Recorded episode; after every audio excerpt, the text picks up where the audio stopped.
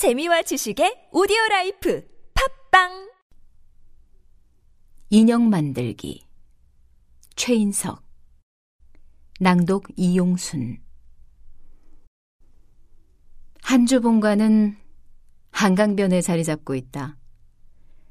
지상 23층, 지하 5층, 총 면적 1만 8천 평 규모의 한주 본관은 마포대교 강북 쪽 인근의 거의 모든 대형 건물들이 그렇듯이 지난 86년 가을 무렵 88년 서울 올림픽에 대비한 고층 건물 건설 경기를 타고 기공되어 88년 봄에 준공됐다.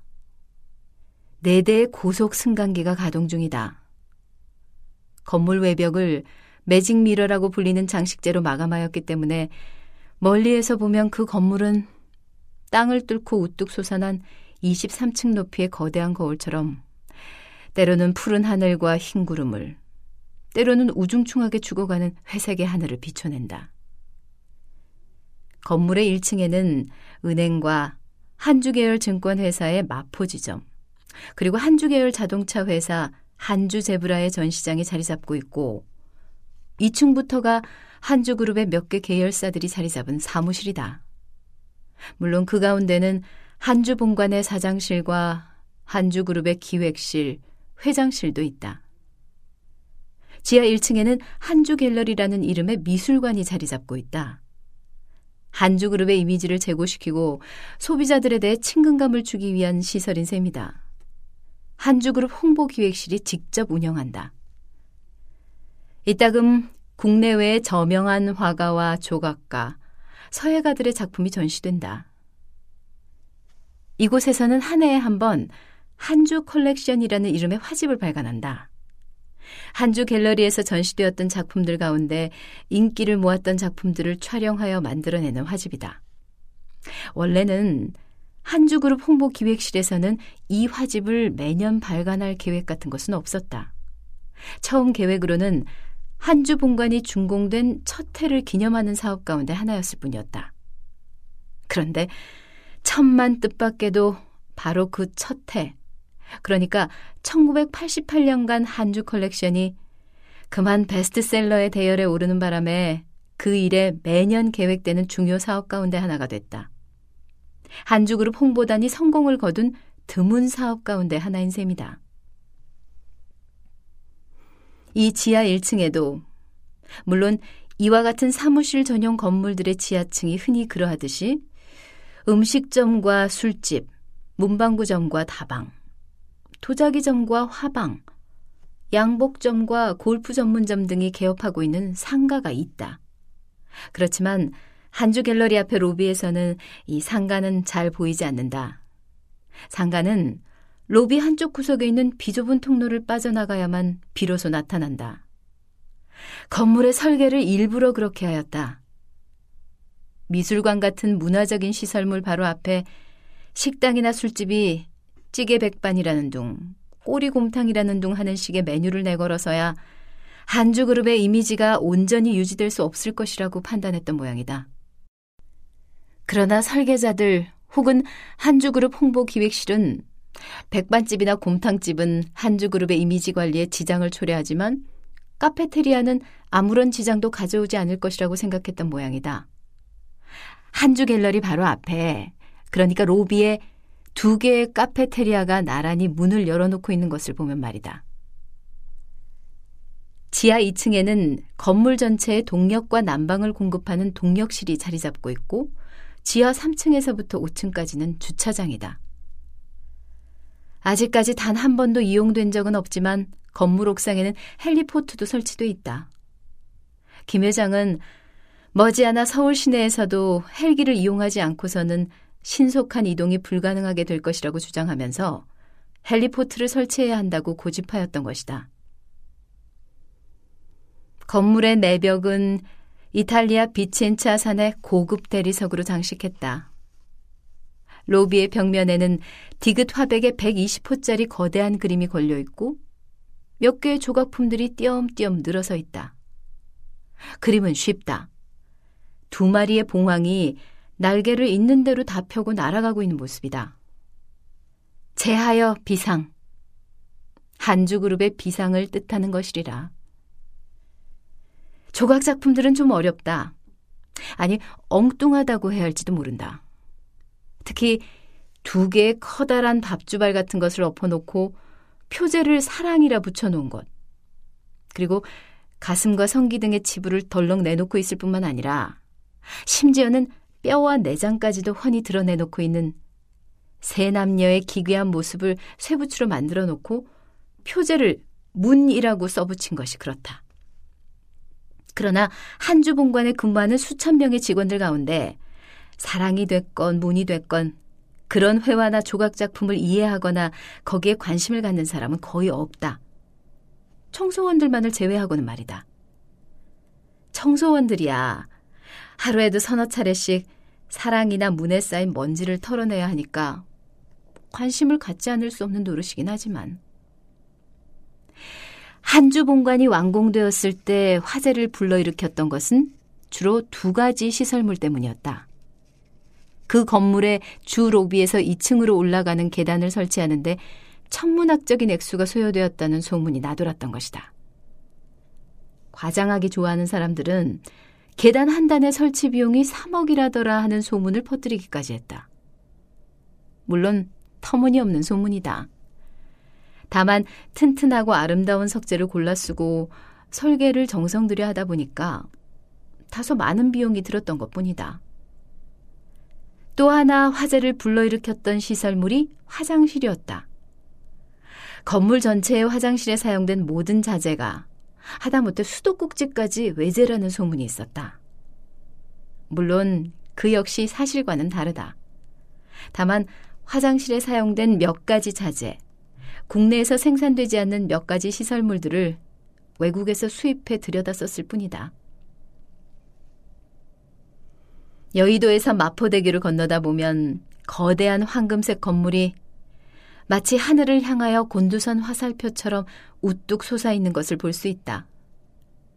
그것이 비록 조립 생산이라고는 해도 어쨌든 전투기를 제작하는 방위 산업체로부터 아이들이 좋아하는 스낵 과자인 초콜릿 팝스를 만들어내는 제과 업체에 이르기까지 58개의 크고 작은 계열 회사를 거느린 한주 그룹의 본부 건물이다. 그날 조경현 차장이 보고 서류를 들고 승강기 앞에 선 시각은 오후 1시였다. 승강기 옆 벽면에는 투쟁, 투쟁, 투쟁, 16% 인상 사수, 쟁취, 보너스 600%, 차별 철폐 따위의 구호들이 덕지덕지 붙어 있었다. 경연은 눈살을 찌푸리며 그 구호들을 외면하였다. 지난 가을에 조직된 이래 한 주 본관 용원 노동조합은 회사 쪽과 끊임없이 크고 작은 마찰을 빚어왔다. 그러다가 마침내 나흘 전부터는 파업이었다. 그러나 경연이 눈살을 찌푸리는 것은 비단 노조나 그 사람들이 벌이고 있는 파업 때문은 아니다. 경연은 용원들이 자신의 권익을 보장받기 위하여 노조를 결성하는 것은 당연한 추세라고 믿는다. 그 사람들이 자신의 주장을 관철하기 위하여 파업을 벌이는 것도 당연히 있을 수 있는 일이라고 생각한다. 경연이 못마땅하게 생각하는 것은 노조에서 구사하는 전투적인 어휘들이다. 투쟁이라니. 아, 누가 누구와 투쟁을 한단 말인가? 사수라는 건 또 뭔가? 죽음으로써 지킨다는 것은 아, 벌써 협상을 배제하는 언사가 아닌가? 도대체 전쟁이 벌어진 것도 아닌데 투쟁이니 쟁취니 사순이 하는 말을 어떻게 그처럼 함부로 내뱉을 수 있단 말인가? 문이 열렸다. 경연은 승강기에 올랐다. 승강기는 텅 비어 있었다. 경연은 21층의 단추를 누르고 문을 닫았다. 그 여자가 승강기에 오른 것은 12층에서였다. 안녕하세요. 그 여자는 고개를 까딱 숙이며 인사를 했다. 경연은 그 여자를 본 순간 곧 깨달았다. 그 여자였다. 며칠 전 학교 후배에게서 기이한 소문을 들은 적이 있는 바로 그 여자. 네. 몸에 꼭 끼는 검은색의 스커트에 역시 검은색의 재킷. 허리와 엉덩이가 지나치다 싶게 강조된 자극적인 디자인이었다. 스커트는 짧았다. 그 짧은 스커트 아래 드러난 늘씬한 두 다리는 충분히 관능적이었다. 경연의 시선이 자신도 모르게 자꾸 거기가 닿을 만큼. 승강기가 다시 출발한 지 얼마나 지났을까. 승강기 내 전등이 한 차례 깜빡하더니 이내 꺼져버렸다. 승강기 안은 순간적으로 코앞마저도 보이지 않을 정도로 캄캄해졌다. 경혜는 깜짝 놀라 고개를 들어 등불 있는 천장 쪽을 올려다 보았으나 거기는 이미 어둠뿐이었다. 그리고 경연이 이놈의 불이 왜 이러지 하는 말을 채 마치기도 전에 덜컹하고 위아래로 뒤흔들거리면서 승강기는 멎어버렸다. 마치 그 승강기의 마지막 진동처럼 경연의 가슴이 내려앉았다. 승강기가 멎었다는 것을 그 남자는 잠시 동안 믿을 수가 없었다. 아니, 믿고 싶지 않았다. 경연은 승강기가 정말 멎은 것인지를 확인하기 위하여 어떻게 해서든지 멎지 않았다는 결론을 얻어내기 위하여 한참 동안이나 숨을 죽이고 꼼짝도 않고 서서 온몸의 신경을 곤두세웠다. 그러나 불행히도 승강기는 틀림없이 멎어 있었다. 언제 움직이고 있었더냐 싶게 지금껏 단 한 번도 움직였던 적이 없었다는 듯 시치미를 뚝 떼고 침착해야 한다 하고 경연은 다짐했다. 주머니에서 라이터를 꺼냈다. 불을 켰다. 희미하게 승강기 안이 밝아졌다. 경연은 계기판 앞으로 갔다. 거기 비상 인터콤이 있다는 것을 그 남자는 알고 있었다. 그 단추 위에 정전 시이 단추를 누르고 통화하십시오 하고 씌어 있다는 것도 알고 있었다. 지금이 바로 정전 시였다. 그러니까 그 인터콤을 사용할 때였다. 경연은 단추를 누르고 조용히 말을 했다. 애써 침착하게. 마치 침실에서 친구에게 전화라도 하는 것처럼 침착하게. 여보세요? 대꾸가 없었다. 경연은 다시 불렀다. 여보세요? 이번에도 대꾸가 없었다. 인터콤에서는 그것이 작동 중일 때 의뢰에 들려오기 마련인 윙 하는 기계음마저도 들리지 않았다. 먹통이었다. 안 돼요? 여자의 음성은 침착하고 조용했다. 그 조용한 음성이 오히려 경연을 놀라게 했다. 그 조용한 음성이 경연이 의식적으로 억눌러둔 공포감과 불안감을 오히려 자극했다. 목구멍을 비집고 곧 고함과 욕설이 터져나오려는 것을 경연은 가까스로 참아냈다. 안 되는데요. 어쩌죠? 어쩔 것인가. 그것은 경연 역시 알 수 없었다. 그러나 그 남자는 말하고 있었다. 걱정 말아요. 곧 고쳐질 테니까. 그것은 쑥스러운 말이었다. 왜냐하면 여자는 적어도 말투로 봐서는 조금도 걱정하고 있는 것 같지 않았으므로. 걱정을 하고 있는 것은 오히려 그렇게 말하는 그 자신이었으므로. 라이터 불이 꺼졌다.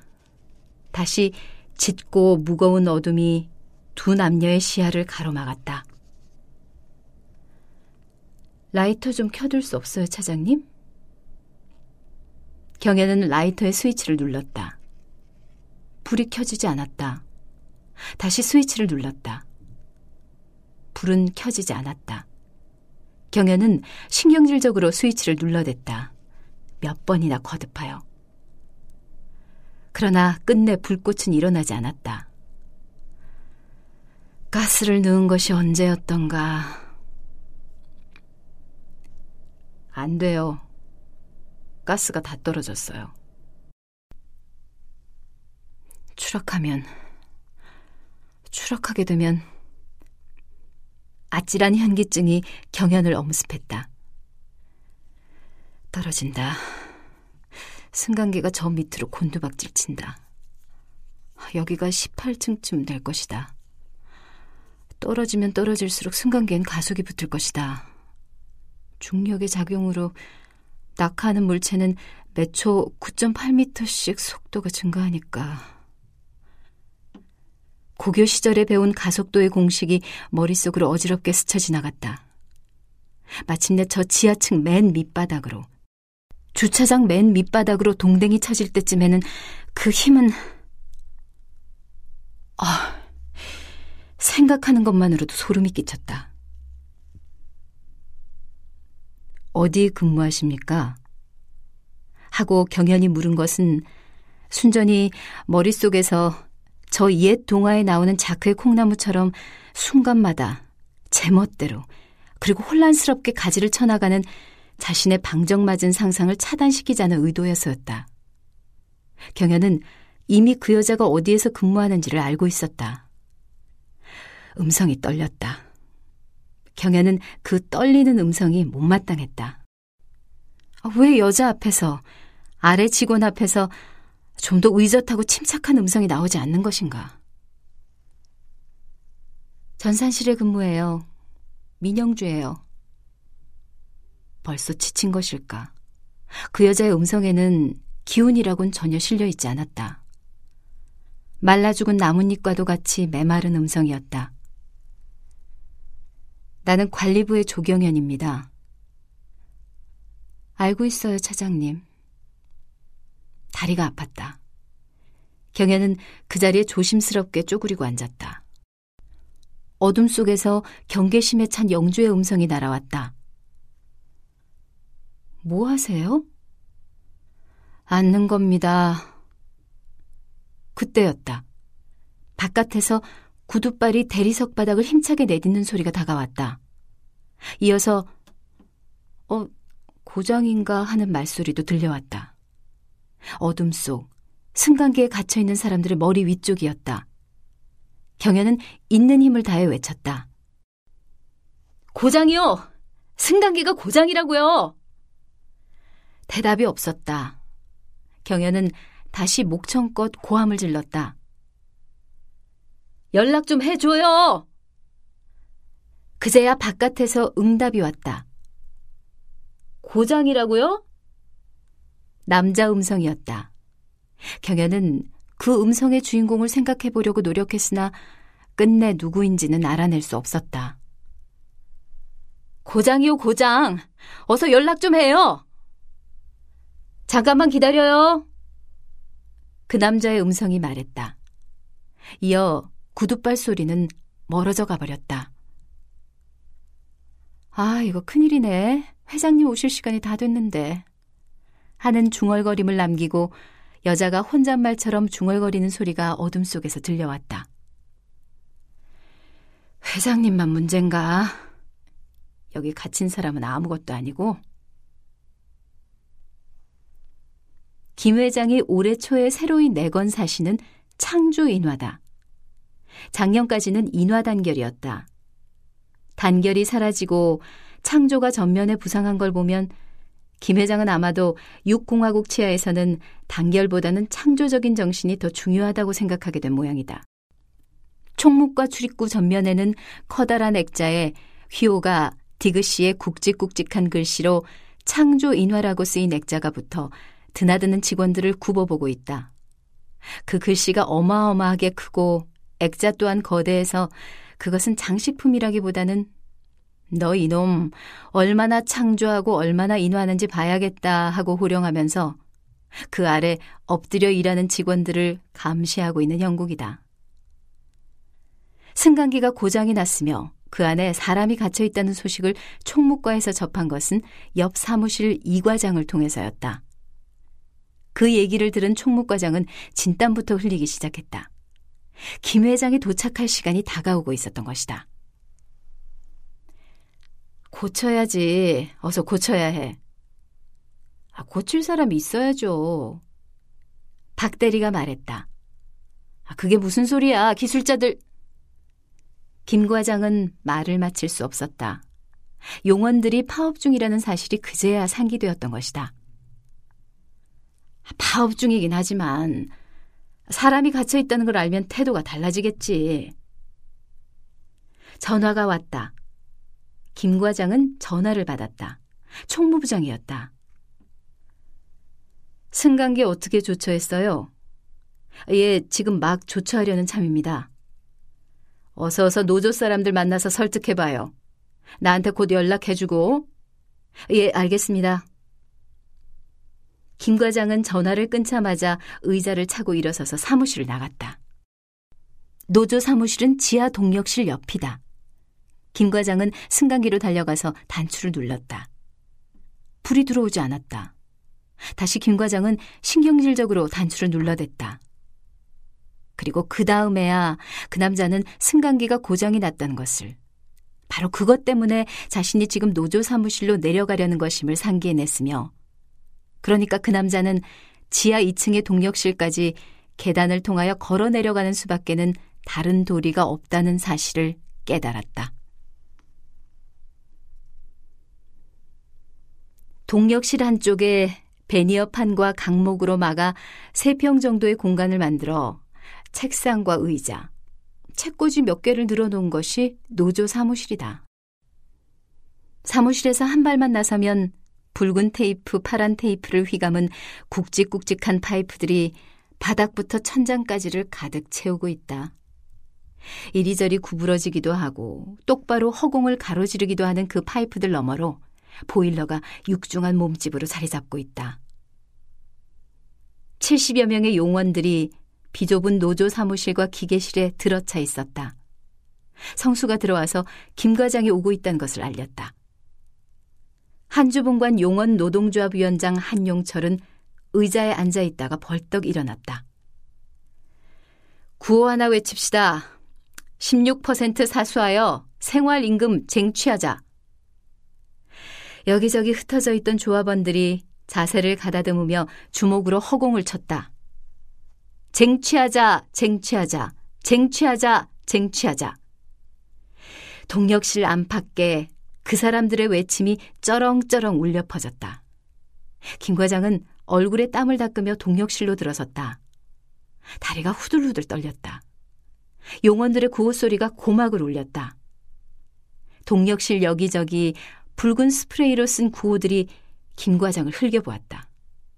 이곳은 한주 본관이 아닌 것 같다는 생각이 들었다. 마치 적군에게 점령당한 영토인 것만 같았다. 자신은 포로 교환을 어쩌면 휴전 협정을 위하여 찾아든 적국의 사절인 것만 같았다. 600% 쟁취하여 차별 대우 철폐하자. 철폐하자, 철폐하자, 철폐하자, 철폐하자. 노동조합 사무실 문을 밀자 용원들의 함성이 파도처럼 김 과장의 몸에 부딪혀왔다. 위원장은 노조 사무실 제일 끝쪽에 서 있었고 김 과장은 출입구 앞에 서 있었다. 그 두 사람의 사이에는 머리에 띠를 두른 용원들이 그 비좁은 공간에 발 옮겨 놓을 틈도 없이 빽빽이 자리 잡고 앉아 있었다. 김 과장은 그 사람들을 해치고 위원장 앞에까지 나아갈 길이 아득했다. 그러나 어쩌랴. 위원장에게 이리 오라고 손짓을 할 수는 없었다. 노동조합이 생기기 이전에는 얼마든지 그렇게 할 수가 있었다. 그러나 이제는 불가능했다. 그곳은 한용철의 영토였고 한용철의 상대자는 다름 아닌 사장이나 회장이었던 것이다. 김 과장은 손바닥만한 배에 몸을 싣고 덤벼드는 파도를 억지로 타넘는 기분으로 빽빽이 들어찬 용원들 사이를 헤집고 앞으로 나아가기 시작했다. 고개를 돌려 그 남자를 돌아보는 용원들에게 끊임없이 신뢰합니다를 연발하며 가까스로 위원장 한용철 앞에 당도한 김 과장은 숨을 몰아쉬며 말했다. 위원장, 잠깐 나가서 얘기 좀 합시다. 보일러공 한용철은 작년까지만 해도 김 과장을 볼 때마다 미소를 지으며 허리를 굽혀 이제 출근하십니까? 라거나 안녕히 가십시오 하고 인사를 했었다. 그러나 그 남자는 이제 더 이상 허리를 굽히지도 미소를 짓지도 않는다. 한용철이 할 얘기 있으면 여기서 하쇼 하고 말하는 어조는 지극히 퉁명스럽고 사무적이었다. 처음 노조가 생기고 한용철이 위원장이 됐을 때는 김 과장은 그 사람에게 존댓말을 하기가 어색하여 애를 먹었다. 지금처럼 자연스럽게 존댓말을 하게 된 것은 며칠 되지 않는다. 이번 파업이 시작되면서부터 법이 노동조합 위원장에게는 사장에게 만나자고 요구할 권리가 있다고 규정하고 있다는 것을 알게 되면서부터였으니까 말이다.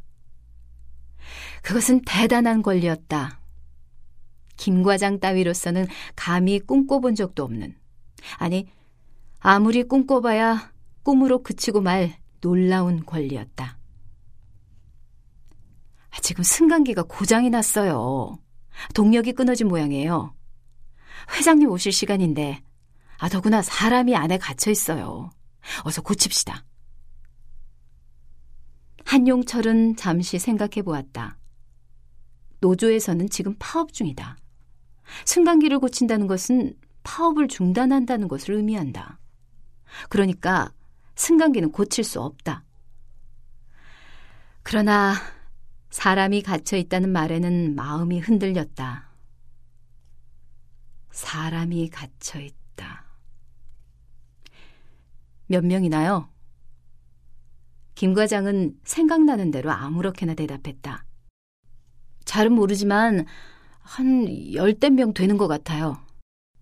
갇힌 사람이 많다고 해야 한용철이 마음을 쉽게 움직일 것 같았던 것이다. 한용철은 잠시 생각해 보다가 전공을 불렀다. 성수야. 동력선이 끊어졌다면 전공이 필요할 것이라는 생각이 들었다. 성수가 다가왔다.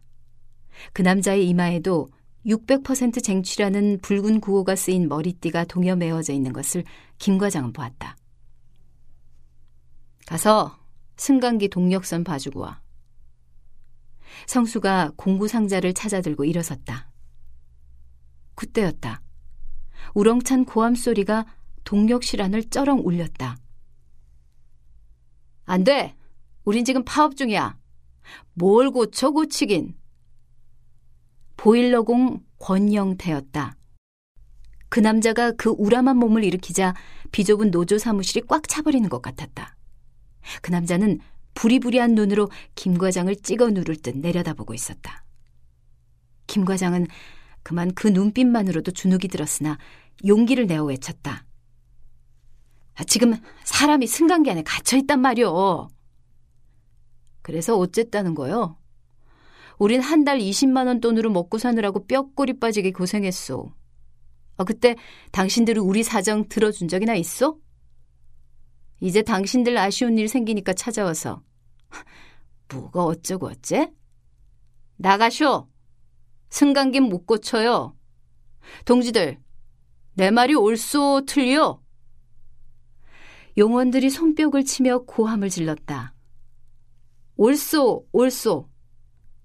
김 과장은 아연하여 영태를 쳐다보았다. 총무과장 자폭하라! 누군가가 고함을 쳤다. 김 과장은 깜짝 놀랐다. 자폭하라니. 용원들은 일시에 주먹으로 허공을 치며 고함을 질러댔다. 그것 자체가 순식간에 하나의 새로운 구호가 됐다. 총무과장 자폭하라, 자폭하라, 자폭하라. 김 과장은 다시 한번 깜짝 놀라 용원들을 둘러보았다. 그 사람들은 하나같이 시커멓고 기름때가 얼룩진 얼굴로 김 과장을 노려보고 있었다. 당장이라도 주먹을 쥐고 일어나 김 과장에게 덤벼들 것만 같았다. 당장 자폭하지 않으면 피폭이라도 시키겠다는 듯 그 사람들의 구호는 위협적이었다. 김 과장은 기가 질려 얼른 동력실에서 빠져나왔다. 그러나 어디로 갈 것인지를 알 수가 없었다.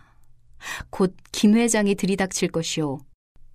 그때까지 승강기가 고쳐지지 않는다면 김 회장은 그 자신의 소유물인 이 건물에서 그 자신의 소유물인 승강기도 이용하지 못한 채로 꼭대기에 있는 자신의 집무실까지 그 자신의 소유물인 비상계단을 하나하나 걸어 올라가야 할 것이다. 아, 이를 어쩐단 말인가. 김 과장은 부지런히 계단을 뛰어오르기 시작했다.